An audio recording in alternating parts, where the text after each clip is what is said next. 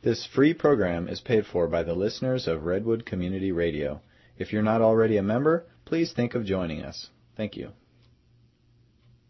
I think is bigger than my bedroom. However, I have to say that I'm not wild about the car's color, which the catalog calls grigio caldo. Huh? I learned from an Italian dictionary that this means warm drab, which doesn't exactly light my fire. But maybe the dull color is why these Ferraris are priced at only $395,000 each. And what the hey, you can always take the car to an Earl Scheib paint shop and have the color juiced up. What makes the FF worth the price, though, is its exclusiveness. Neiman's made only ten of them available, and get this, each one comes with a numbered plaque, thus certifying that you're one of the ten most special humans on Earth. This is Jim Hightower saying, but alas, I called too late to get mine. Neiman said that it sold out within 50 minutes of the sales date. It just shows how tough it is out there for us luxury shoppers. And you thought you had it bad. And if you've sold what you had to sell or found what you're looking for, be sure to call KMUD so we can take your ad off the air. Also, you can find our class ads on our website at kmud.org.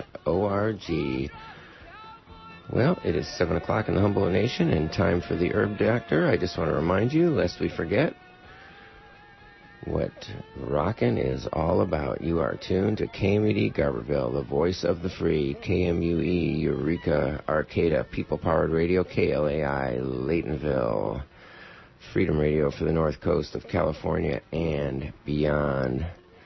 That means we are on the World Wide Web at kmud.org and Rock Me on the Water at 99.5 on your FM dial out in Shelter Cove. I think that's it. We've got a theme song. It's great to be here tonight with the herb doctor and his wife. And we'll be joining them in Studio B in just a moment.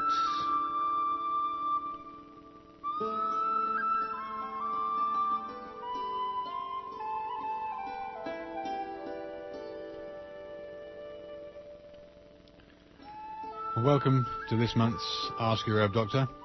My name is Andrew Murray. For those of you who perhaps have never listened to our shows, which run every third Friday of the month from 7 till 8 pm, we are both licensed medical herbalists who trained in England and graduated there with a master's degree in herbal medicine. We run a clinic in Garberville where we consult with clients about a wide range of conditions and we offer alternative medicine and nutritional counseling. Now, this month uh, we want to explore the misconceptions surrounding water retention and the medical advice to uh, avoid salt, uh, as well as the overprescription of diuretics, uh, with uh, special reference to toxemia of late pregnancy, uh, and the role of inflammation and poor energy reserves as a cause for concern. we're going to be joined here by Dr. Raymond Peat here in a couple of minutes. Um, but you're listening to Ask Your Herb Doctor on KMUD Garberville 91.1 FM.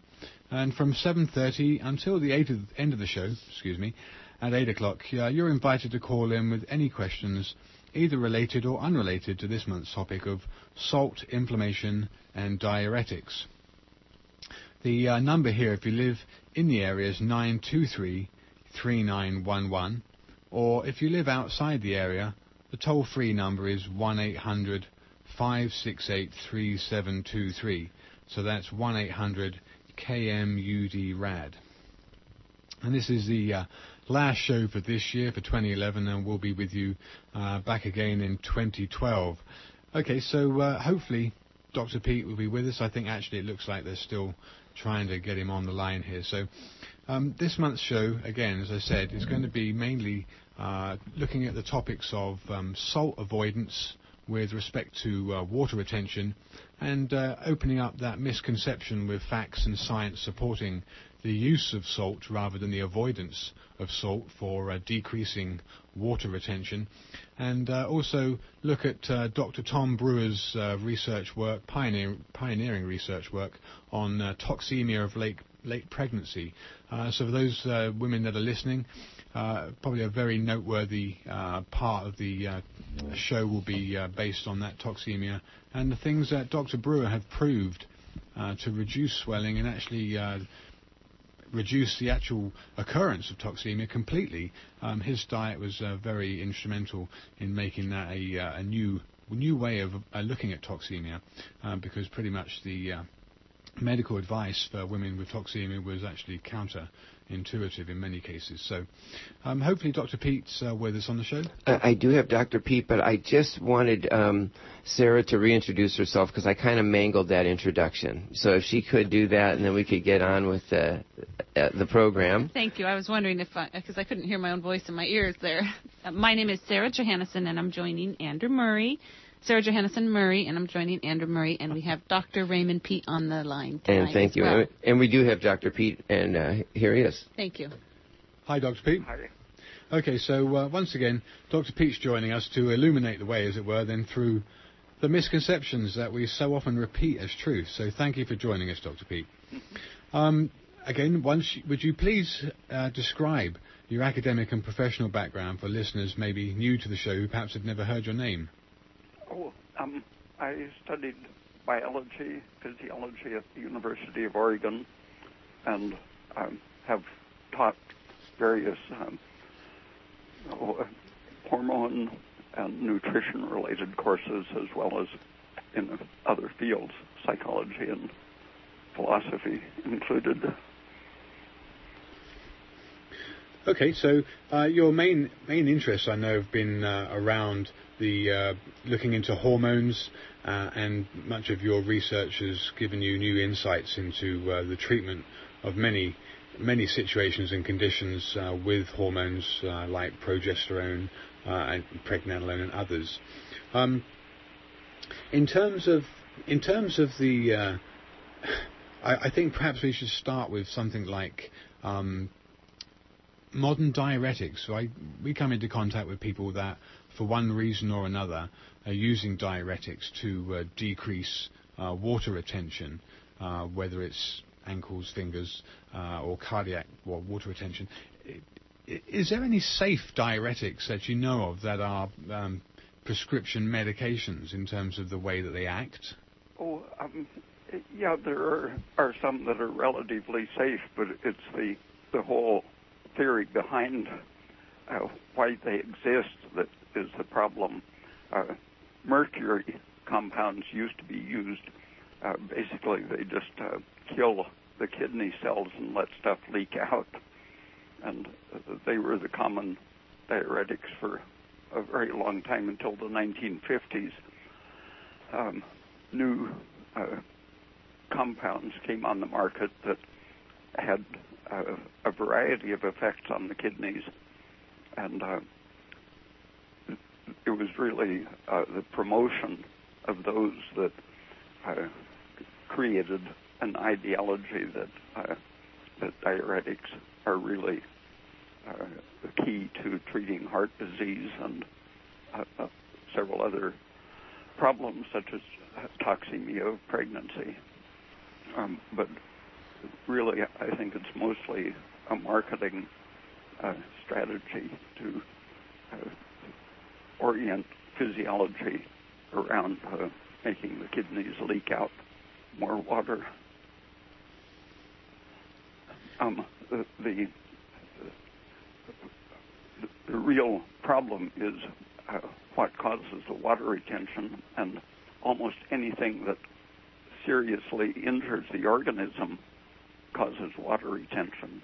Uh, like a problem following surgery very often is that uh, the person stops forming urine and uh, shock, uh, uh, any any uh, very serious sickness is going to, in many ways, cause the reduced ability to form urine properly, and it's sort of a, a plumber's approach to physiology to uh, to think of just opening up the kidneys and letting the liquid out faster. So, uh, from a herbal perspective, dandelion leaf and uh, the root a little, is a little bit less effective than the dandelion leaf.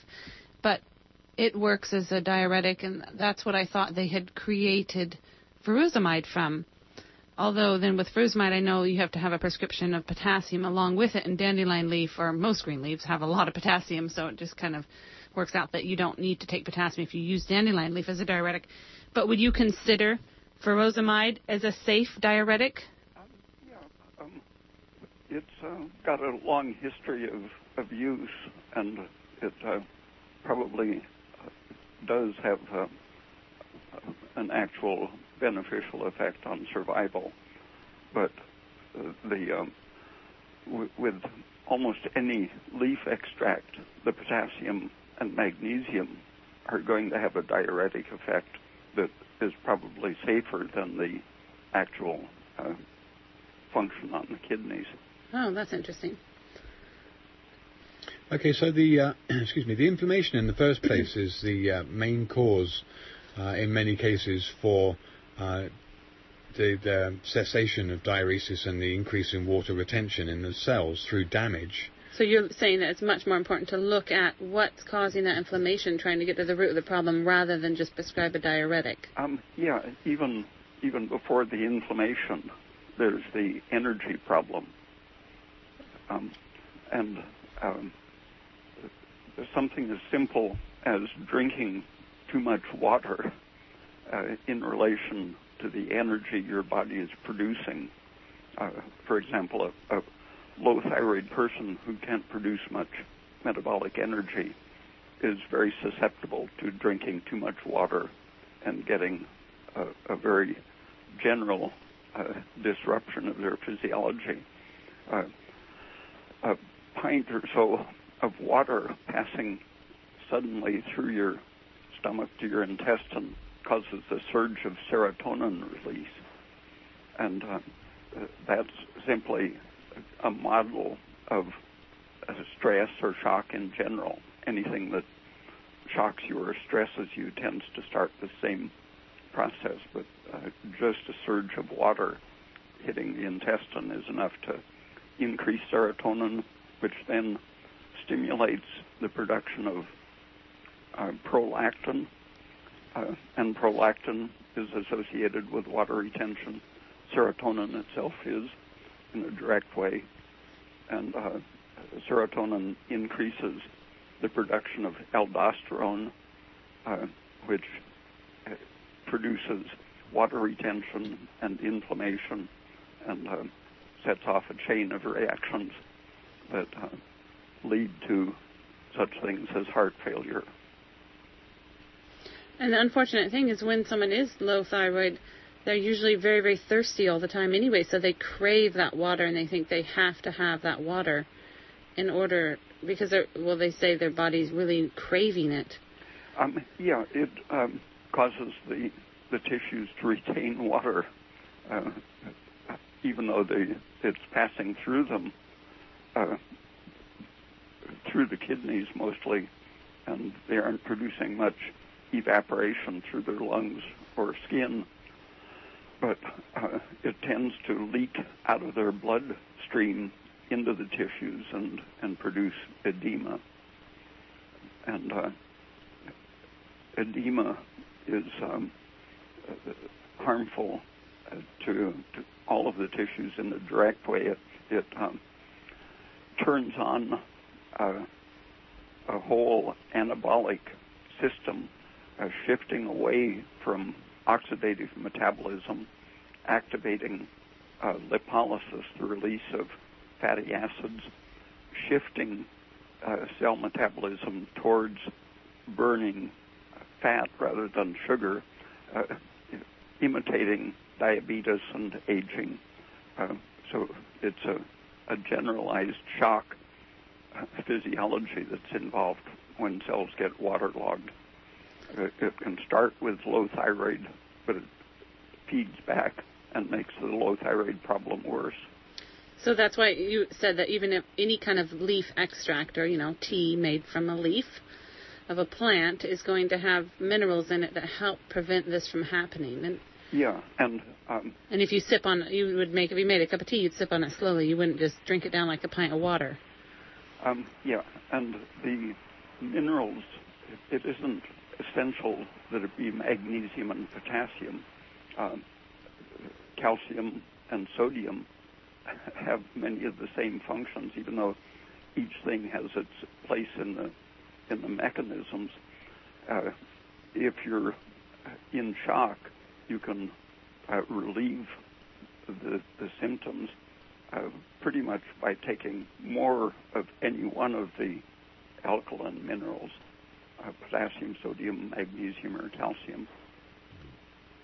Um, in heart failure and lung inflammation, uh, many of the uh, things that happen with shock or, or aging or uh, any serious disease, uh, the lungs and the heart tend to uh, get waterlogged and lose function. Uh, just giving a, a, very concentrated salt solution intravenously will uh, relieve the symptoms very often. Uh, they've doubled the survival or uh, cut the mortality rate in half by just giving extra sodium intravenously.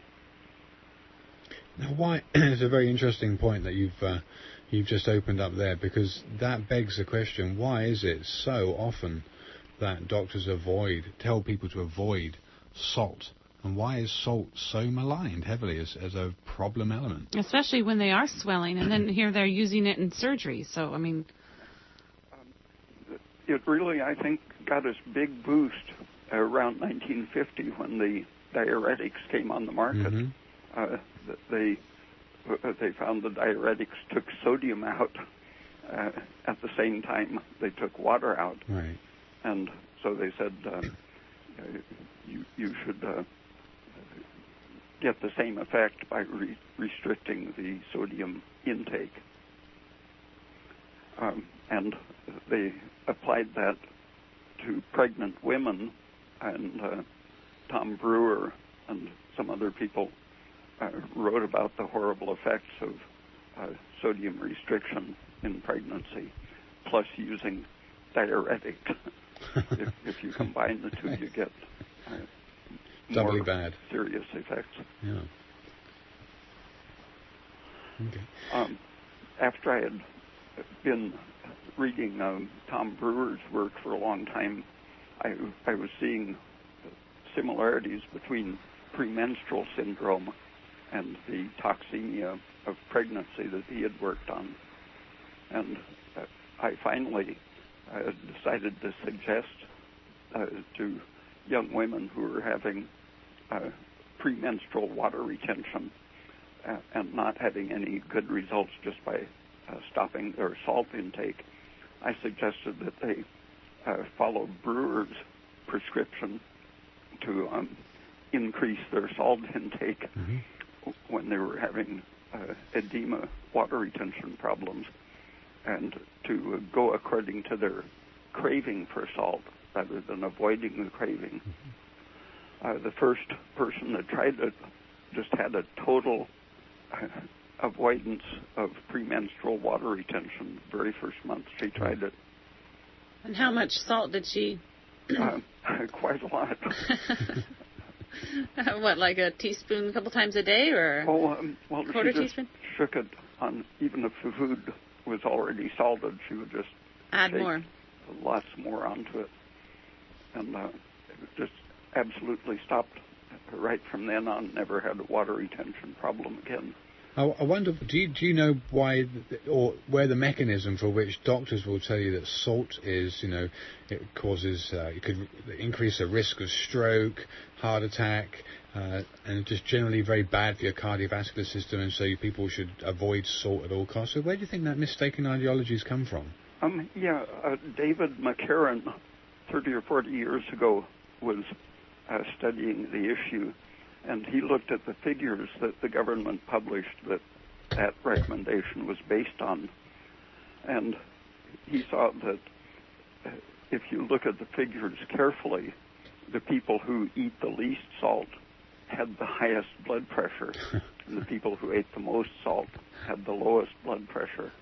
And he saw what the figures really showed uh, that led to misinterpretation was uh, that um, low calcium intake was associated with the hypertension, Hmm. and it, it, the, the sodium was really there, sort of as a, an innocent bystander, uh, uh, associated with the calcium deficiency. So you're saying that that calcium deficiency is more responsible for hypertension?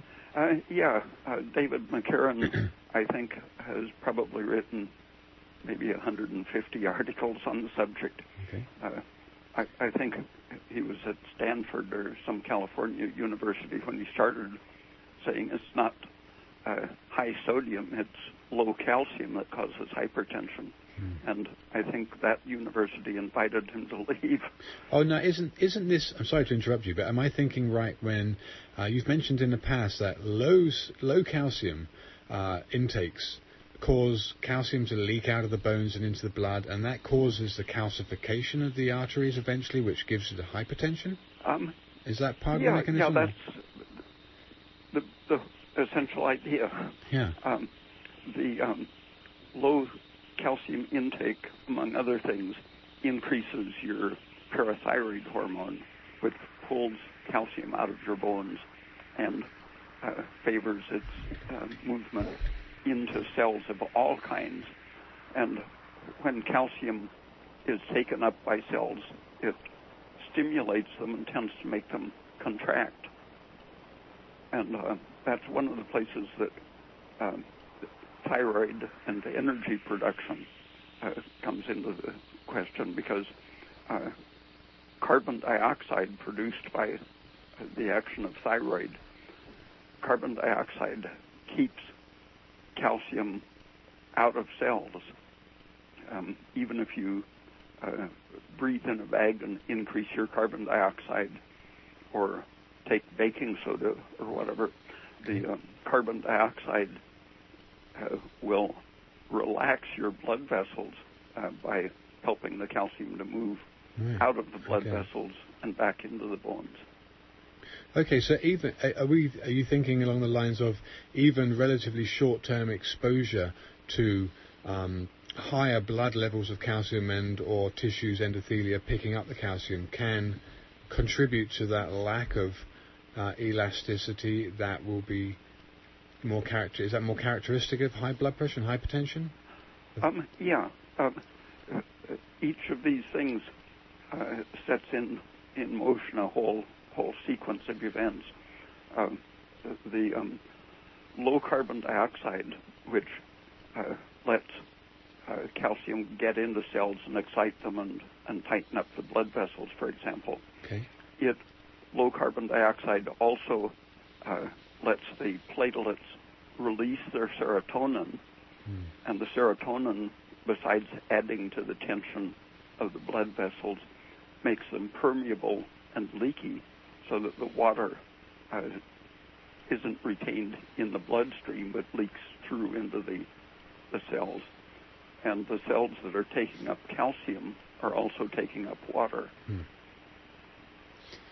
So basically, 2,000 milligrams of calcium is a, a really important thing for somebody with hypertension to start in, uh, implementing into their regime. Um, yeah, and, supporting it with the other minerals. Uh, uh, the, the facts that David McCarron looked at showed that this inverse connection between uh, salt and blood pressure. The high salt eaters actually had lower blood pressure. And So- one of the things that is involved there is that uh, sodium helps the cell, stimulates the cell to expel calcium. Uh, the- the sodium activates the thyroid function, and the thyroid function pushes calcium out of the cell and lets the cell relax. Ah, right, because I know you've mentioned the relaxation effect from thyroid, so that's also a direct. I know it's a little bit confusing probably for our listeners with this talking about calcium inside and outside of cells, but basically the um, salt helps to put the calcium where it should be and not being in, deposited in the um, your arteries and the cells in your arteries. So I'm just trying to make that a little bit more understood there. Okay, well, it's um, you're listening to Ask Your Herb Doctor on KMUD Garberville 91.1 FM, and from 7:30 until the end of the show at 8 o'clock, you're invited to call in with any questions either related or unrelated to this month's topic of salt, inflammation, and diuretics.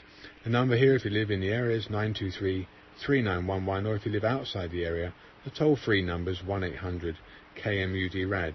And we're pleased once again to have Dr. Raymond Peat uh, to join us and to bring out some of the misconceptions that we all the past. And one of those misconceptions is that salt is bad for you, and salt will increase your heart attack or give you stroke. And that salt is not what you need if you've got swelling and edema, but actually, as we're finding out, salt is very important to decrease edema. Now, we're going to ask the doctor if he can call back at uh, 923 3911. Area code 707. Area, area code 707. And I will just put him directly on while I'm reading our underwriters at the bottom of the hour. But doctor, if you could call us back at that number, I think we can lose the uh, the hiss that we've got behind you. Would would that be okay? What was the number? Area code 707 923 3911. Okay. Okay, give us a call, and I'm just going to uh, put you directly on, uh, and just wait until I'm done reading, and then the uh, the herb doctors will be back on. All right, thank you.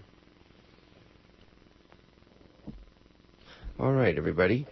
I just want to read our underwriters for partial underwriters for our last hour. Support for Redwood Community Radio comes from listeners like you and from Blue Star Gas, located at 1333 Redwood Drive at Alder Point Road. Blue Star Gas provides propane and gas appliances throughout southern Humboldt, northern Mendocino, and Trinity counties, locally owned and independent since 1938.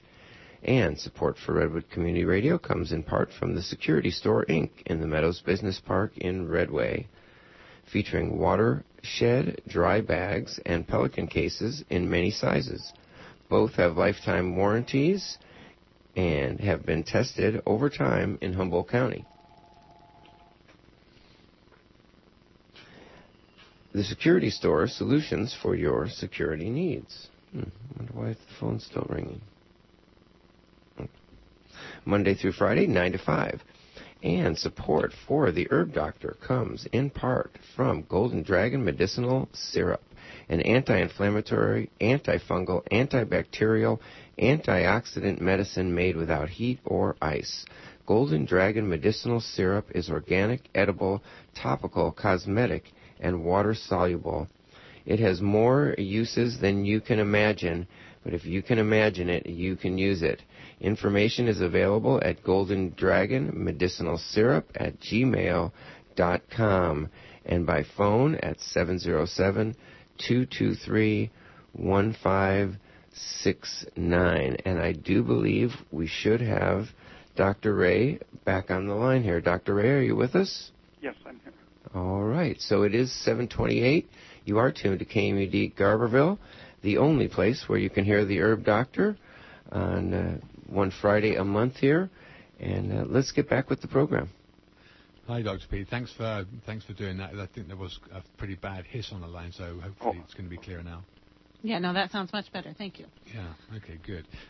okay. So get, getting back to uh, the um, diet that Tom Brewer um, brought about for the treatment of toxemia of late pregnancy, and uh, a diet which actually resulted in none of his hundreds, if not No, thousands. thousands, of uh, clients or patients uh, who were pregnant uh, ever getting toxemia.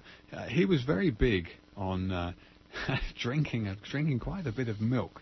Was part of his uh, part of his diet, and Well, there's the calcium. keeping there's the calcium. yeah. also salt and lots of protein, right? And those are the main things that he was suggesting.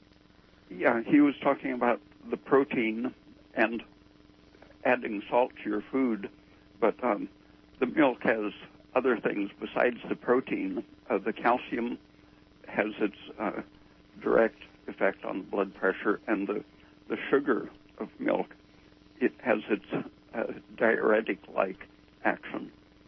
Um, so the the calcium and and sugar add to the uh, quality of the protein. Now, we talked a little bit about the, uh, we mentioned furosemide as a, uh, a diuretic. Um, are there any safer, effective diuretics that that were, we wouldn't perhaps think of diuretics? Perhaps Um, if, if you think of, of the um, sequence of, of stress effects that I mentioned, uh, too much water uh, leading to too much serotonin and aldosterone and prolactin. Uh, Which are all inflammatory. Sorry to interrupt, but those are all inflammatory compounds. yeah, and cause water retention. Uh, and uh, if you choose your um, substances with reference to uh, inhibiting any or all of those, uh, that's going to uh, be an anti-edema, Right. anti-inflammatory uh, diet or treatment. Uh, thyroid and progesterone, for example, uh, lower all of these things. right. Uh, progesterone is a very powerful uh, antagonist to aldosterone. Um, and uh, drugs are being developed uh, to be very similar to progesterone, but to be patentable so they can sell them uh, Right. to treat heart failure and Yeah. water retention and Yeah. inflammation and so on. Would that, do they not have the same effect as the progesterone? Um, enough that that they'll cure heart failure and such, but uh, they have their own side effects. Right. They're just trying to make them as similar to progesterone as they can to minimize the side effects. But uh, using any of the uh, natural steroids derived from pregnenolone, Right. uh, either progesterone or, or DHEA, Yeah. uh, will help with uh, water retention and edema and heart failure and so on. Right. And that's because they're antagonizing the effects of aldosterone. Yeah. And uh, aldosterone is ca- causing the inflammation and the water retention. Yeah, and aldosterone um, increases, um, besides inflammation, it leads to fibrosis and uh, prolonged heart failure and, and vascular and kidney disease and so on uh, lead to fibrosis, uh, lung disease, everywhere that water retention and inflammation start, uh, they tend to end up with fibrosis. Okay. And so, um, uh, 60 or 70 years ago, a researcher, uh, Lipschutz, called pregnenolone and progesterone the anti-fibromatogenic steroids. Uh, they start out inhibiting uh, fibro- fibrous uh, overproduction Okay. and end up protecting against tumors. Wow. We do actually have two callers on the line, Dr. Peat, for you. So let's uh, take the callers, and I think we'll take the first caller now. The engineer's put his hands in the air as if he's lost them. I lost Dr. Peat. If he can call back, Oh. the, let the caller ask their question, but he won't hear it. Oh, darn it. I'm going to have to call him. All right, but, but the caller is on. okay, we'll try calling Dr. Peat back. Hello. Hi, caller, you're on the air. Yeah, this is topical. You, your discussion on on calcium. I don't know if you want to go into specifics, but I'll give you a short story. About nine months ago, I was in ICU for a week and a half because my calcium went crazy. I was later diagnosed with sarcoidosis, and my doctor wants me to get down on my calcium level. Uh, So you're saying that your calcium level was high when Yes, you... Yeah. very high. Right. In And it blood. shut down my Right. kidneys, Right. et cetera, et cetera. Yeah. Uh, that was nine, ten months ago. I, Okay, I, I, once a month I do a calcium level check, right. blood test. Do you know what your calcium is? Huh? Do you know what your calcium value is? Ah, doggone, I wish I knew the number. But the problem is he's got me on 15 milligrams of prednisone Oh dear. to keep my calcium level down. And I love milk. Yeah, well, the the prednisone, I'm sure, is because the uh, as a I know I hate a- prednisone. Yeah, as an anti-inflammatory steroid, so because Yeah. of sar- sarcoids and inflammatory quote. So I know that caused the issue, but I think he's using the prednisone to keep the calcium levels down. But the way you talk sounds like calcium levels are a pretty good idea. Well, calcium not in the blood, but in the bones, where, which is where the calcium should be. So, consuming adequate dietary calcium in the form of powdered eggshells or consuming dairy in the form of milk getting about 2,000 milligrams of calcium a day will actually s- let you store the calcium in your bones and actually That's what I do. and prevent it from being in your bloodstream, which is what happens when you don't take up enough Right. dietary calcium. So when uh, you said your blood levels were high, that's because your bones were allowing the calcium that was in the bones to leak out into your blood supply, and that's that's caused more of the problem. But the uh, best way to lower your blood calcium would be to in- intake in enough dietary calcium. Okay. Now, And that does help. Blood blood pressure is affected that way as well.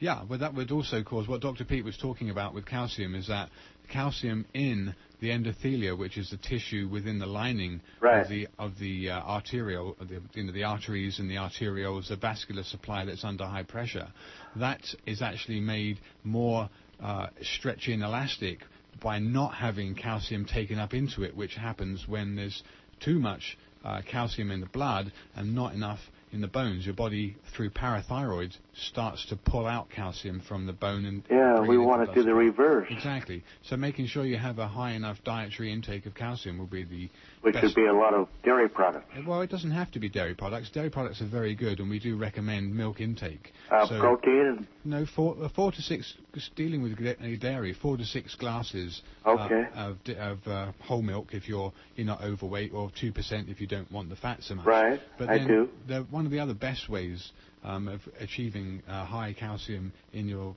dietary intake will be um, capsules of uh, powdered eggshell. So, Oh, oh, oh, really? yeah, I mean, what uh, Dr. Peat's always talked about in the past is taking your eggshells and just washing them out, washing that membrane out from the Right. inside, storing them till you have 10 or a dozen or so, and then putting putting them in the oven at about 350 on a baking a baking tray, a cookie sheet, And then and then just and then put them into a coffee grinder, a- Yeah. a electric coffee grinder, got it. Okay. and then uh, that resulting powder you can take about a, half a teaspoon a day uh, will give you about Yeah, about a quarter teaspoon three times a day is Yeah. just over 2,000 milligrams. So Yeah. So that 2,000 milligrams of calcium there will be uh, very beneficial in terms of decreasing your blood uh, calcium, but increasing your uptake of calcium into your bones. And we've seen this with Uh-huh. our with our clients. We've seen that they they have a high calcium level in their blood. Hold on one second. Yeah. Well, maybe, what, maybe I won't. Okay, so just one last thing I'll tell you, and then we'll move on to the next caller. What we've seen is when people have high calcium in their blood, it's because they're not getting enough in their diet. And when they start supplementing their diet with a higher calcium level, like closer to 2,000 milligrams, 2,000 milligrams is about two quarts of milk. Or we told you about the eggshell, a quarter teaspoon three times a day is about 2,000 milligrams, or you can do some of both. But then you'll see the blood Okay, calcium you're on hold. Okay. Okay. the blood calcium level come down to a normal range, which is All around right. nine. The I'll definitely around try nine. the eggshells. I'm I'm 75 years old. and the sarcoidosis, whatever it is, definitely puts me on the fritz. The, the other thing that you should do in conjunction with that is actually uh, supplement with a vitamin D. Supplement All right, I've the, uh, I've got that. Yeah, the, the calcium and vitamin D work fairly synergistically. So, Yeah, I had kind of a reverse opinion. I thought less was best. Well, no, because you want to bring your blood levels down Right. by, by making sure Put your it back to the bone. intake- Give yeah. it back to the bone. Right, exactly. Yeah. All right, so thank you very much. I'll let the next caller go. Thank you for, For your call. Thank you for your call. Thank you. Bye bye.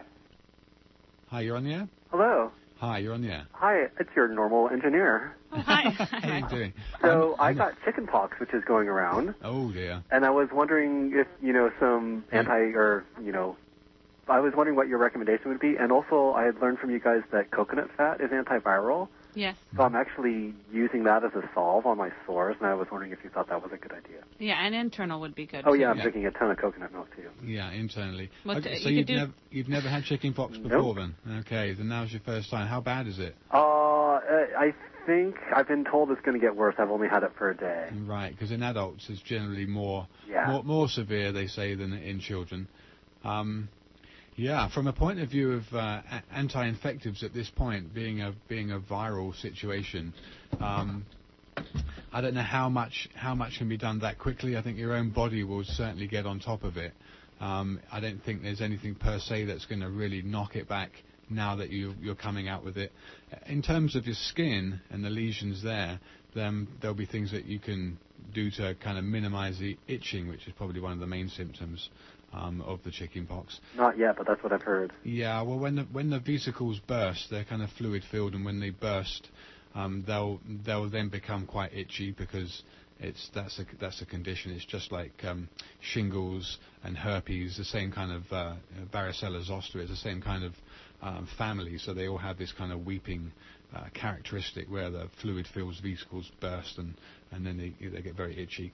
So in, calam- in England, I know that calamine lotion is not exactly herbal, but um, calamine lotion uh, was a, a, fairly good, soothing, calming topical application. What is calamine lotion if it's not You know herbal? what? I'm not sure what calamine is. I could probably uh, you could probably look it up. You could Google it. I'm sure. Um, but it's basically a, uh, a liquid that you will put on with cotton, cotton wool, damp cotton wool, and rub it on, you know, dab it on the skin in those areas that are particularly itchy. Um, I'm trying to think if there would be anything else that would be more uh, systemic that you could use as a uh, antipruritic, you know, to stop the itch. Uh, maybe if we get Dr. Peat back on, he'll have some suggestions. But Okay. I'm afraid the engineer's wrestling with the phone, and with Dr. Peat is still out of action at this point in time, so I don't quite know what's happened. Well, I'll keep listening. Thank you very much. Yeah, I'm. I feel feel bad for you. I'm, I hope you have a happy Christmas anyway, d- despite this, because it's probably going to be another seven to ten days, I think, before uh, you know it's kind of getting resolved. But Yeah, that's what I hear. I'll ask Dr. Peat as and when we get him back on the air to see what his advice would be. But I'm sure uh, calamine lotion could be something that you could look up, and I think that's as a topical application that would be pretty good. I know that he'll probably mention other things that would probably be better. So let's just uh, see if we can get him back with us. Thank you. Yeah, you're very welcome, and happy New Year and happy Christmas, huh? Thanks. Okay, Dr. Peat, did we manage to? We've got Dr. Peat back on the line yet? We don't have Dr. Peat back on the line. Okay, I'm not sure what's going on. Uh, do we have any more callers on the line? Yes, I had a question.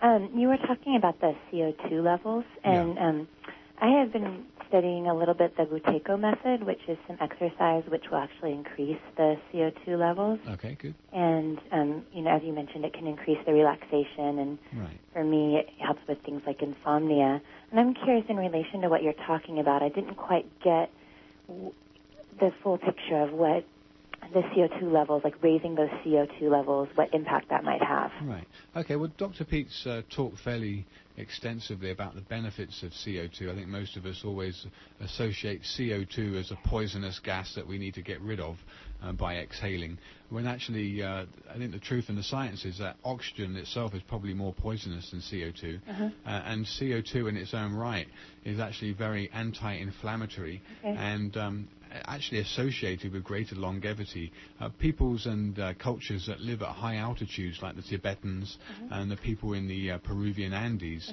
have actually much, much greater uh, health health records. As, um, th- actually, have much less inflammatory disease. They have way less cancer incidences, uh, and generally, the inflammation is much less amongst the communities at high elevation because of the beneficial effects Okay. of uh, CO2. And Dr. Peat has um, mentioned several times the uh, method by which you can just bag breathe. You get a brown paper bag and sit down in a chair and relax and just breathe in and out, uh, rebreathing your own CO2. Now, this is also a very good way of increasing CO2 levels.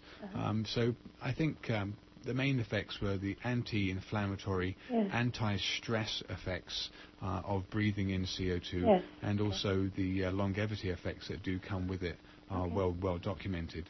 Okay. Thank you very much. Yeah, you're very welcome. Bye. Okay. Um, are there any more calls on the line? Okay. Hi. Hi, you're Um, so I just had a recommendation for the Hello?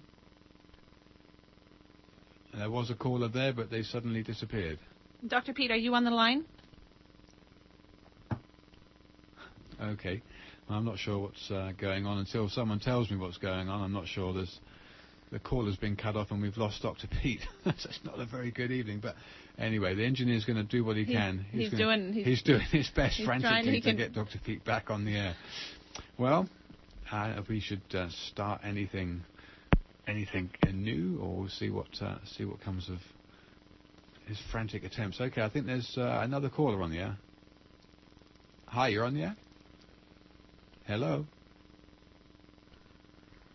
No. I don't think the caller is there. Okay, well, Sarah, how about you? So, um, I think this is Dr. Peat. Okay. Hello? oh no, No, this is that's our the caller. Hi, caller. I think you were cut Hi. off a moment ago. Hi, Where did. Dr. Peat I'm a go? caller. Um, so I was thinking of suggesting for itchy spots. Do- Dr. Peat, are you there? Okay, one minute. Our engineer's also on the line, so uh, you're on engineer. You're on the line too, so we can hear you talking. okay, ha- hang hang with us, caller, until uh, we get his microphone off the air. Baking soda and vinegar at Okay, you've taken the caller off the air again. Hello. Do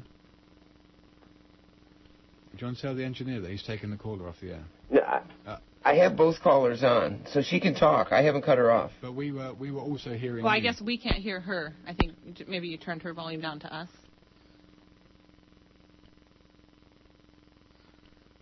it's a meltdown in the studio. You're doing a good job there, engineer. Just there's a bit of a problem here. We had a fuzzy connection to start with with Mm-hmm. Dr. Peat on the line, and then Then we cut him off. well, Okay. well, bag breathing is another way that you can help to lower high. Since we've been talking about high blood pressure, bag breathing is also very good to help lower someone's blood pressure because it helps with that CO2 and putting calcium in the right place. So that's another use for that. And we talked about the anti-stress effects and the anti-edema uh, effects of increased CO2 as well. And that the uh, high elevation uh, civilizations uh, also had way less stress and way less inflammatory uh, diseases. So I wonder if they have less heart disease. Hmm, That'd be an interesting epidemiological study. Okay, well, the engineer's still shaking his head. okay.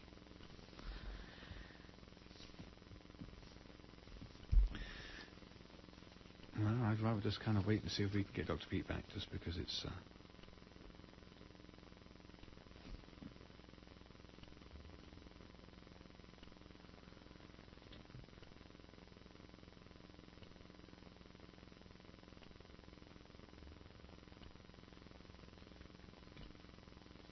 Well, you're listening to Ask Your Herb Doctor on KMUD Garberville 91.1 FM.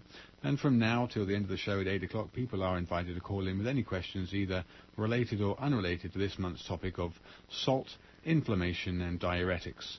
The number here, if you live in the area, is 923-3911, or if you live outside the area, the number's 1-800-KMUD-RAD.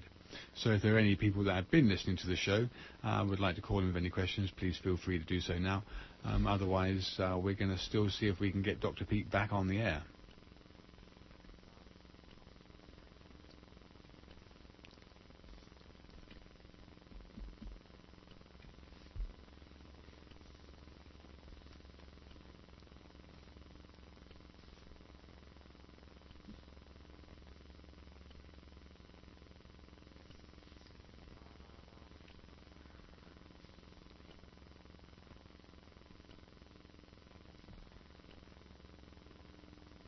Hello? Hi, you're on the air. Yeah. Um, so I've been listening to the, the show today, and um, it, it all sounded very interesting to me, but uh, I'm uh, curious how it could pertain to athletes. Uh, it seems like diuretics, salt, calcium, all very uh, critical in sports. Um, I don't know if you've been able to get the doctor back on. I think they're still working at it. But what was your what was your main question in relation to uh, the topic in sport?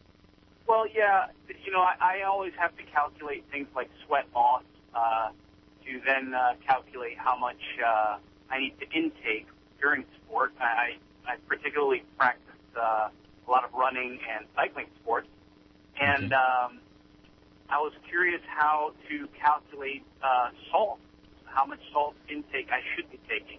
Okay, well, Well- how, how much do you take in generally?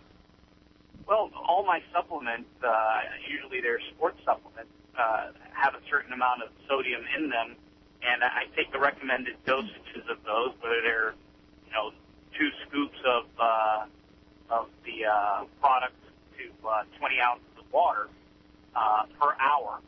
Uh, but again, I don't know uh, if that's the adequate amount or if the doctor is saying that maybe we should be thinking higher levels of sodium. Well, uh, I do know that there's been a study that's been done with baking soda showing that athletes performed better when they took up to a tablespoon of baking soda in one day, spread out, obviously, because you don't want to be diluting your stomach acid when you're trying to digest some proteins with a meal.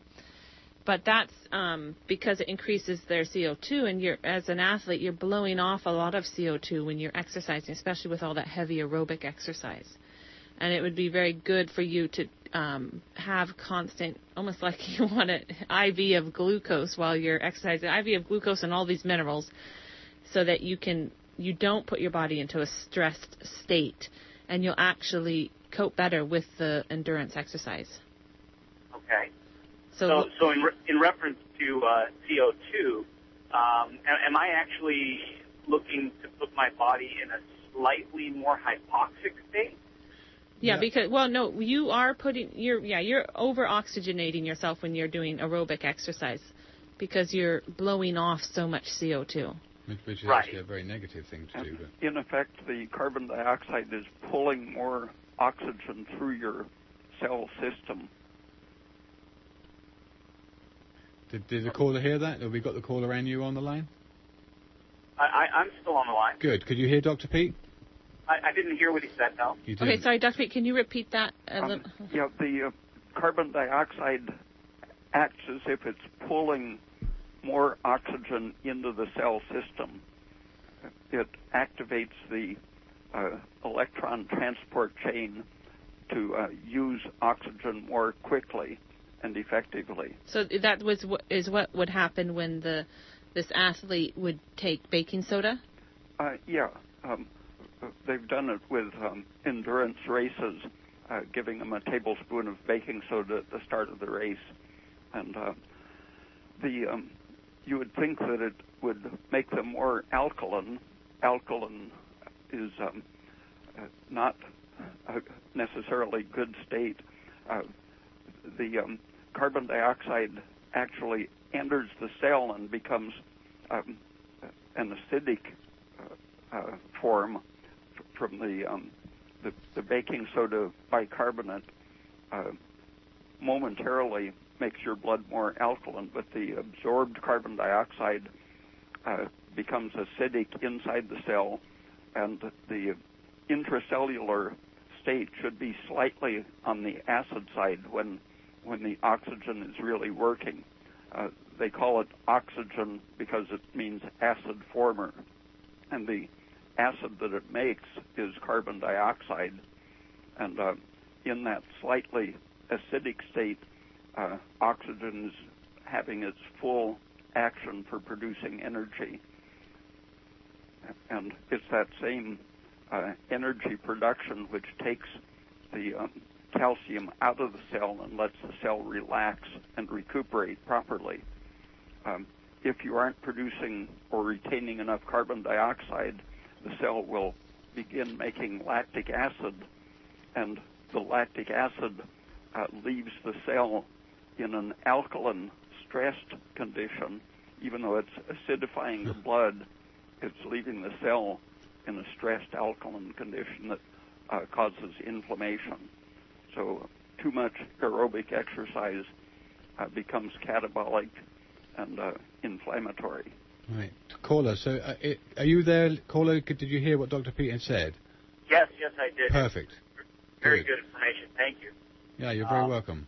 I, I'm, uh, do you have anything else you wanted to, wanted to say? I No, no. Don't want to cut Th- you thank off. you very, thank you very much for answering my question. Okay, you're very welcome.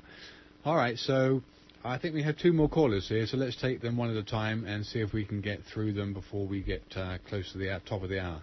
You're on the air, caller. Hello, am I on? Yes, you're on. Okay, I have a suggestion and also a question for Dr. Peat. Um, I live in Laytonville, and last year I discovered a product down in Willits at Mariposa that is incredible for itching, and um, I got it for poison oak, and it's called Manzanita Magic, and it comes in a three ounce bottle. It is wild crafted manzanita, grapefruit, plantain, chickweed, organic sage, thyme, and cayenne. And it's uh, dark liquid, and I'm just wondering if that would work for um, chickenpox. Yeah, I wonder. And that's just my suggestion. My question is. That's well. Let me just say one thing Yeah. quickly about that. That's a wonderful product, and I know the lady who makes it, and that's a really good idea. So thanks for calling in and letting us know that. And Michael, if you're still listening, get yourself Great. some Manzanita Magic. Terry makes it. Uh, did you mention aspirin for chickenpox? No, we didn't. so I would like you to talk about that if you've uh, if you would. But the call. Let's. Can I? Yeah, let's let can the I caller ask my finish. question and Yeah. then I'll get off the line.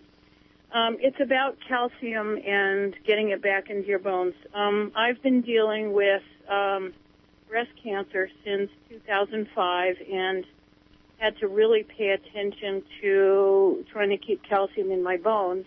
And I would like to know, my understanding is that it's specifically vitamin D3 that um, assists with calcium going into the bones. And I also, I'd like Dr. Peat to comment on that and also on the ratio of calcium and magnesium that he might recommend. And I'll take my answer off the air. Thank you. Thank you for your call.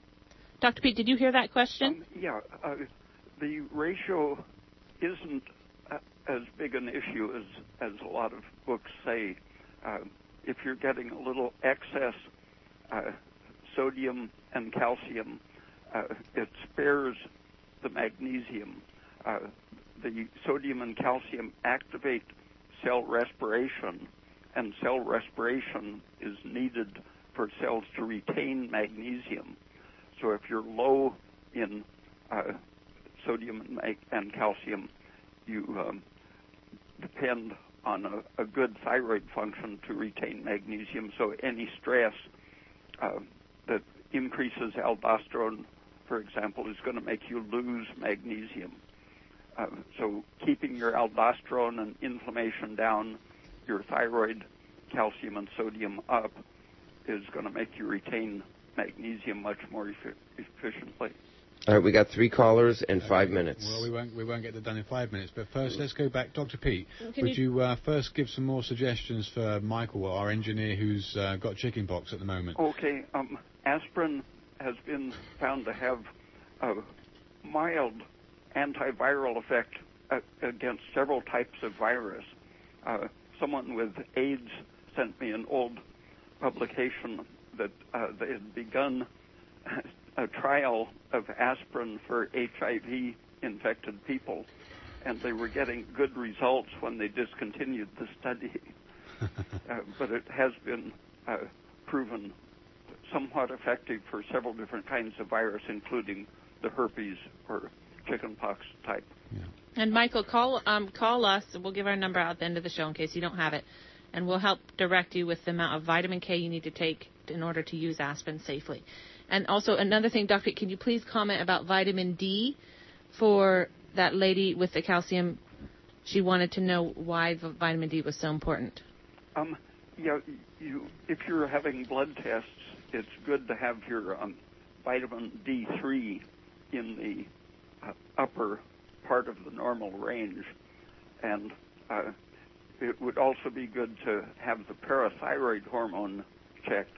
When you're getting enough vitamin D and calcium, you will inhibit the parathyroid hormone, and the parathyroid hormone although it has its place, you don't want it to be chronically elevated. Because it's a cancer promoter. Yeah. And we have um, another three callers on the line. Let's at least take one. It's we've got two minutes left here. Hi. So my suggestion for the itch um, chickenpox is you are the boss. A vinegar baking soda If I got mix. enough money to get through Christmas, I just. Oh, actually, I'm working too. Okay, I'm sorry. Listen, we're getting lots of stress here in the studio, and it's one minute No, to it's, eight. it's hilarious. So let's. I'm sorry, caller, to have cut you short with that recommendation. That for everybody's sanity, we need to make sure that we close the show at eight o'clock pronto. And thank you so much for all those people that have called in and. Uh, Thank you, engineer, for dealing with the stress associated with losing callers, and our beloved Dr. Peat. Thank you so much for joining us again. Okay. Um, And we're just going to give out some contact details. yeah, contact details for Dr. Raymond Peat. Visit his website, please, www.raypeat.com. Dot com that's raypeat.com. Lots of scholarly articles, fully referenced, scientific literature. It's uh, yeah, open your eyes, folks, and don't go and take a look at what he's got on the website. That will refute a lot of the misconceptions. Thank you to all those people that have phoned in. And we can be reached um, nine. Please remember that this program is supported by the listener members of Redwood Community Radio. If you like what you hear, please consider becoming a member of KMUD or renewing if you've already joined. A regular yearly membership is $50, but we accept any amount. Help us keep free speech alive.